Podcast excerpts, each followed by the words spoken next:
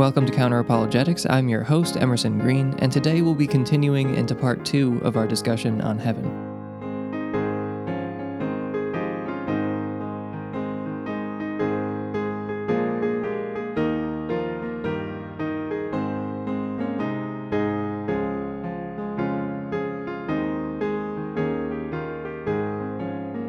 I don't know how any of us would get to heaven if we didn't have a soul, a non physical substance separate from our physical bodies that is able to contain the information that defines you and carry on the processes that define you after your physical body decays. But if all we are is a collection of atoms, which is what appears to be the case, there's just no way for the information that is you to be conserved and transmitted somewhere else your first person subjective experience appears to emerge out of the particular arrangement of atoms that defines who you are. Change that arrangement, say in the brain, even by just a little, and fundamental parts of your psyche can be changed. If you're more than a collection of matter, if you argue that your personality, desires, or conscious experience are beyond the physical world, why can I simply rearrange matter and change core parts of your personality and even alter your conscious experience?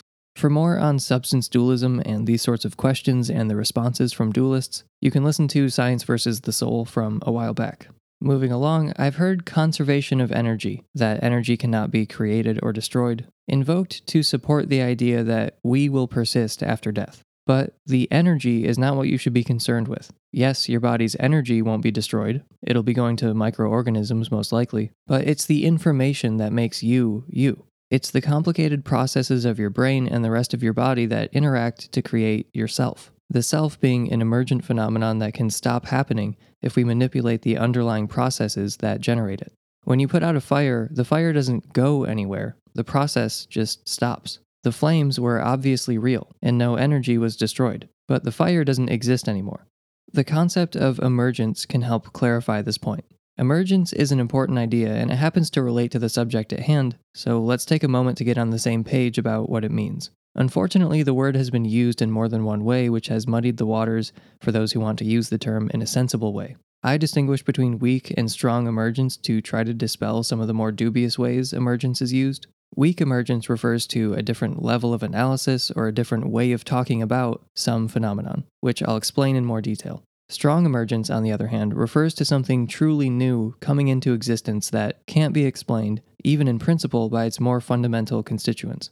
So I reject strong emergence entirely, but weak emergence, or as I'll call it going forward, emergence, is one of the most powerful explanatory frameworks ever developed, at least in my mind. So let me read a little from The Big Picture by Sean Carroll, which is where I first learned about emergence back in 2016 when the book came out. Quote, why does the world of our everyday experience seem so different from the world of fundamental physics? While there is one world, there are many ways of talking about it.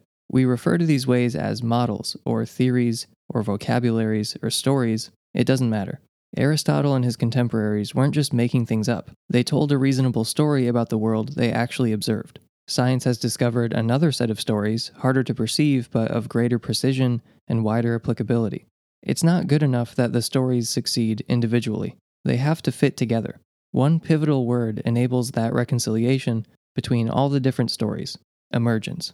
Like many magical words, it's extremely powerful but also tricky and liable to be misused in the wrong hands. A property of a system is emergent if it's not part of a detailed, fundamental description of the system, but it becomes useful or even inevitable when we look at the system more broadly.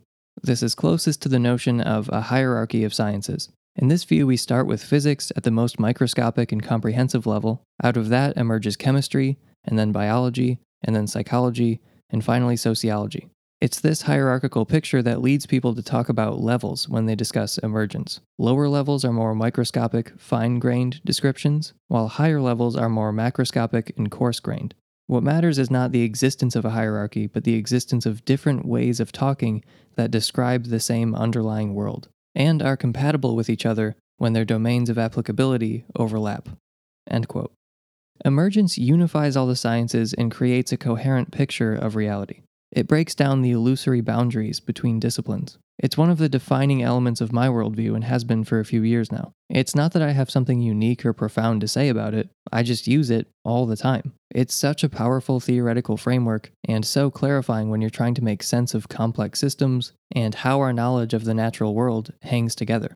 So, back to the subject at hand, I think that what we see suggests that you emerge. Your personality, your first person point of view, your sense of self, all appear to emerge from more fundamental, interacting parts, like an atom from subatomic particles, or like sociological, political, and economic systems emerge from a bunch of interacting psychological systems. Political systems and economic systems are as real as tables and chairs and molecules. They're all higher level descriptions, stories, theories, or different ways of thinking about things we see. We can talk about the same phenomenon on a sociological level, a psychological level, a biological level, and in principle, a chemical or physical level, though it would be impractical and impossibly cumbersome. They're all just different ways of talking about collections of matter behaving in some way.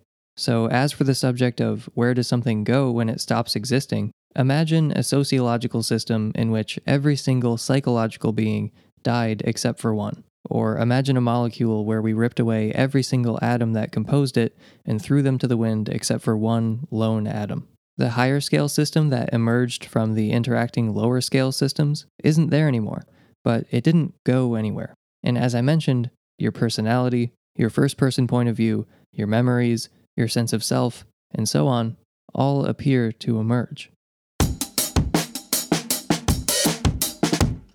Substance dualists agree that my body is made of physical material. We both agree that our bodies are made of atoms. But when my mind wants to raise my right arm, my physical arm goes up.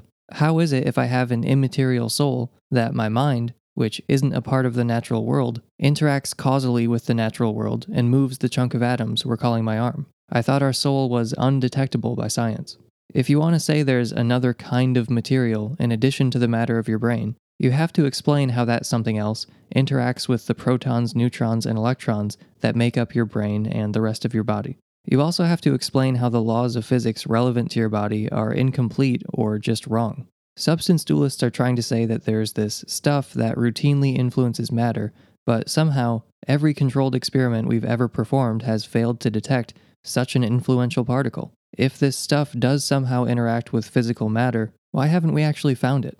It apparently interacts with matter all the time, so you'd think the laws of physics would be violated regularly, since they currently don't include any reference to this substance or its interacting with matter. You'd think that all kinds of things would be screwed up all the time, in the same way we would expect all kinds of experiments and technology to stop working if we suddenly stopped taking the existence of electrons into account. If we just chose a particle at random to ignore completely in all our experiments, nothing would come out the way we expected. And yet, this isn't happening even though we're ignoring this very influential soul stuff that routinely affects protons, neutrons, and electrons. Somehow, we've missed it, while managing to build incredible technology and create life saving medicine, and while building other fields of science that are contingent on our understanding of physics, like chemistry and biology, without ever discovering a single thing that contradicts these woefully incomplete laws. There are other phenomena, such as extrasensory perception, which cannot be explained by this known knowledge of physics here. And uh, it is interesting, however, that that phenomenon has not been well established, and uh, that uh, we cannot guarantee that it's there. So if it could be demonstrated, of course, that would prove that the physics is incomplete, and therefore it's extremely interesting to physicists, whether it's right or wrong. And uh, many, many experiments exist which show it doesn't work. The same goes for astrological influences. If it were true that the stars could affect the day that it was good to go to the dentist, then, as in America we have that kind of astrology, then it would be wrong. The physics theory would be wrong because there's no mechanism by uh, understandable in principle from these things that would make it go. And that's the reason that there's some skepticism among scientists with regard to those ideas.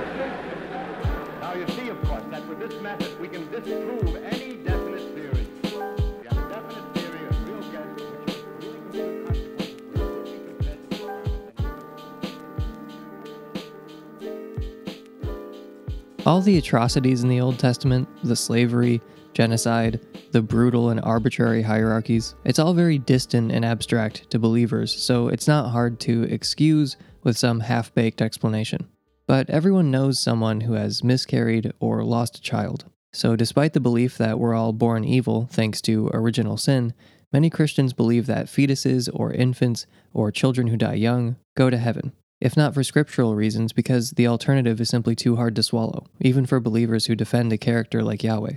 And it's certainly a relief that Christians, for the most part, are not teaching aggrieved mothers and families that their deceased toddler is in hell, but this weaseling out of the implications of original sin has some implications of its own. For example, why not kill all the young people that you truly love, unless you're so selfish that you're willing to risk their going to hell for an eternity just so you can spend a few decades with them? The least you could do is perform lots of abortions so those unborn souls go straight to heaven with no possibility of going to hell, or even older children as long as they're below the age of accountability. I don't expect Christians to suddenly become pro choice to send people to heaven, even though they should if they really believe what they're saying. But the vast majority of terminated pregnancies don't come to an end artificially or in an abortion clinic. We know things now that our goat herding ancestors who wrote the Bible didn't know. For example, we now know how haphazard and unintelligent the reproductive process actually is, and we know just how few of the human lives that begin naturally ever come to term. According to the researcher Greg Paul, as few as 25% of all conceptions are carried to term based on data from embryology and from neonatal doctors. So, as many as 75% of human lives that begin, beings that have eternal souls and, according to many, should be granted full personhood and rights, die naturally before birth, often before the mother is even aware that she's pregnant. That's the majority of souls already. We can go on to consider the infants who die in childbirth or shortly thereafter. Add to that the children who die before the age of accountability, whenever that is. The point is that these are not edge cases. Of all the humans that have ever existed, they're the rule and not the exception. The ones who die young and therefore go straight to heaven are easily the majority. So this means, as Valerie Tarico puts it, quote, 98% of heaven's occupants are embryos and toddlers. That statement hinges on the idea that the unborn and the very young go to heaven. If you stay consistent with your concept of original sin, they go to hell in which case 98 plus percent of the occupants of hell are embryos and toddlers, and never had the chance to accept or reject God in their lifetime. Either way, the theological implications are significant. I'm going to go on quoting Valerie Tarico. Most fertilized eggs die before implanting, followed by embryos and fetuses that self abort, followed by babies, and then little kids. A serious but startling statistical analysis by researcher Greg Paul suggests that if we include the unborn, more than 98% of heaven's inhabitants, some 350 billion, would be those who died before maturing to the point that they could voluntarily accept the gift of salvation. The vast majority of the heavenly host would be robots, meaning they never had moral autonomy and never chose to be there. Christian believers, ironically, would be a 1 to 2% minority, even if all 30,000 plus denominations of believers actually made it in. End quote. So, if we're being extremely generous, we can say that about 1% of heaven's occupants are people who accepted the gift of salvation using their free will that God granted them on earth. Some apologists, like Alvin Plantinga, bite the bullet and say that there is no free will in heaven. God granted it to us for a short time, which was his plan all along. He has his reasons. But the age of accountability and the all zygotes go to heaven doctrine happen to conflict with the Christian understanding of free will. The vast, overwhelming majority of heaven's inhabitants didn't freely or voluntarily choose God at all. I might have forgiven a believer for waving this all away as insignificant if it weren't for the fact that we're talking about either the vast majority of those in heaven or the vast majority of those in hell. We're not talking about a tiny fraction of souls here. We're talking about pretty much everyone. Think about the standard Christian theodicies. Free will is an outstanding good, moral freedom is critically important, suffering is an important part of growth, or even consider a central part of the Christian narrative where God dies for our sins so we could go to heaven. Well, if the unborn go to paradise despite original sin, most of the people in heaven got there without any help from Jesus' death on the cross. Not some of them, most of them. They never had free will, they never grew from suffering, they never chose to accept or reject salvation. So, what's the point of this earth again? If heaven is any better than earth, then this isn't the best of all possible worlds. So that eliminates the delusional Panglossian answer that God couldn't have done any better. If we have no free will in heaven, allowing paradise to have less suffering than earth, then what was the point of ever having it? The majority of heaven's inhabitants never had free will and didn't choose to be there. It's almost like this theology was crafted haphazardly, piece by piece, over time by primates. None of this makes any sense, and it seems like solving one problem only creates 10 more.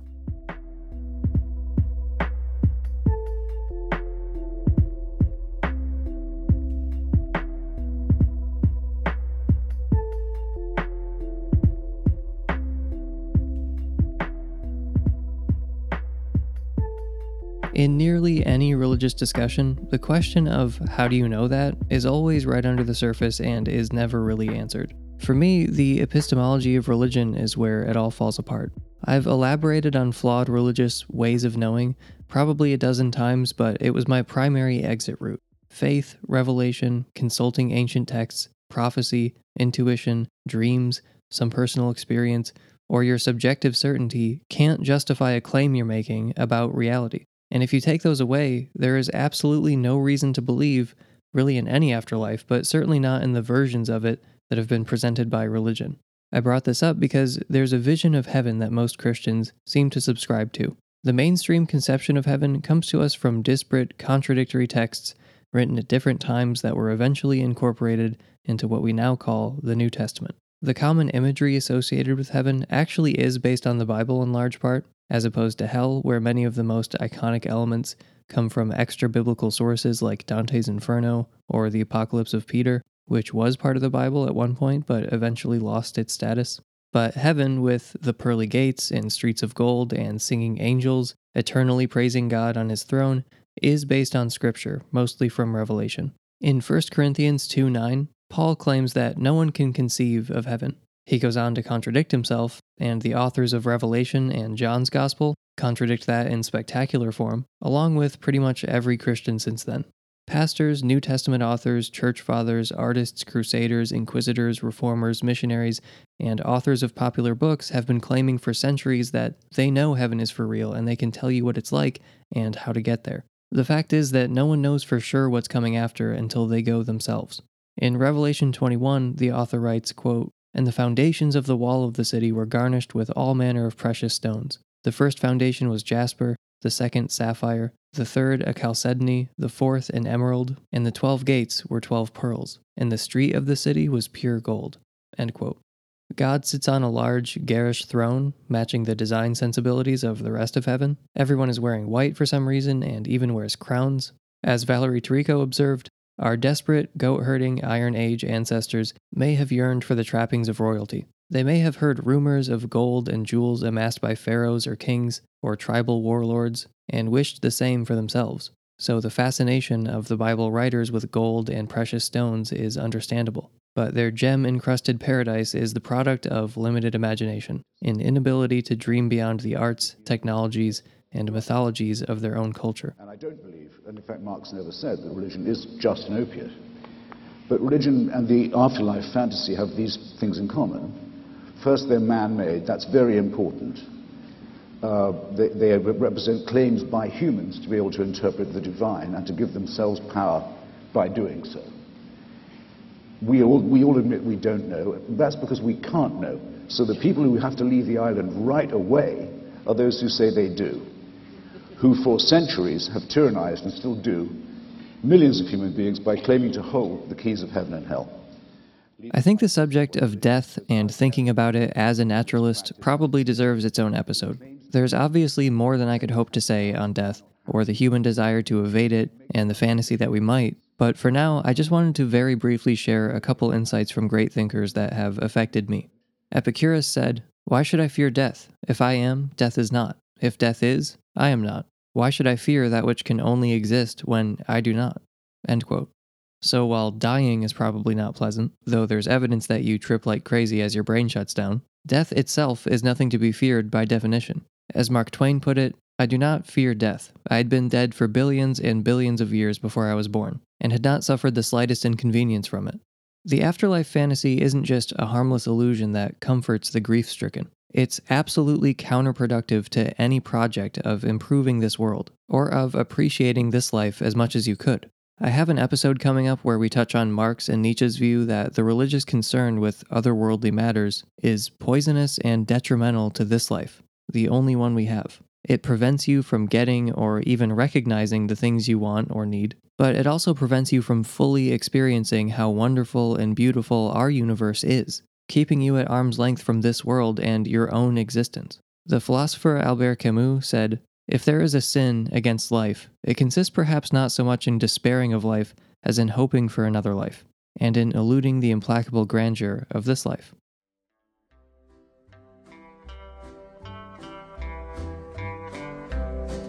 This world is not my home, I'm just a passing through. My treasures are laid up somewhere beyond the blue.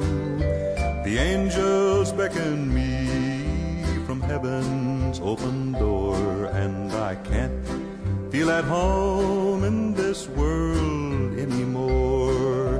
That's all I have for you today. I have a new patron to thank, Anonymous User. Thank you, Anonymous. I want to thank my patron Hall of Fame, Jesta, Phil Stillwell, and Richard Crossan. And you can support this show on a per episode basis at patreon.com slash counter where you can earn early access to every episode and access to bonus episodes. If you don't have the money to support on Patreon but you still want nothing to happen when you die, you can add me on Facebook, leave a five-star review, or tell your friends about the podcast. Our theme music was written and performed by the band Whalers. The song is called Magic Tricks and was used with permission. Thank you for joining me today. I've been Emerson Green, and I'll see you next time.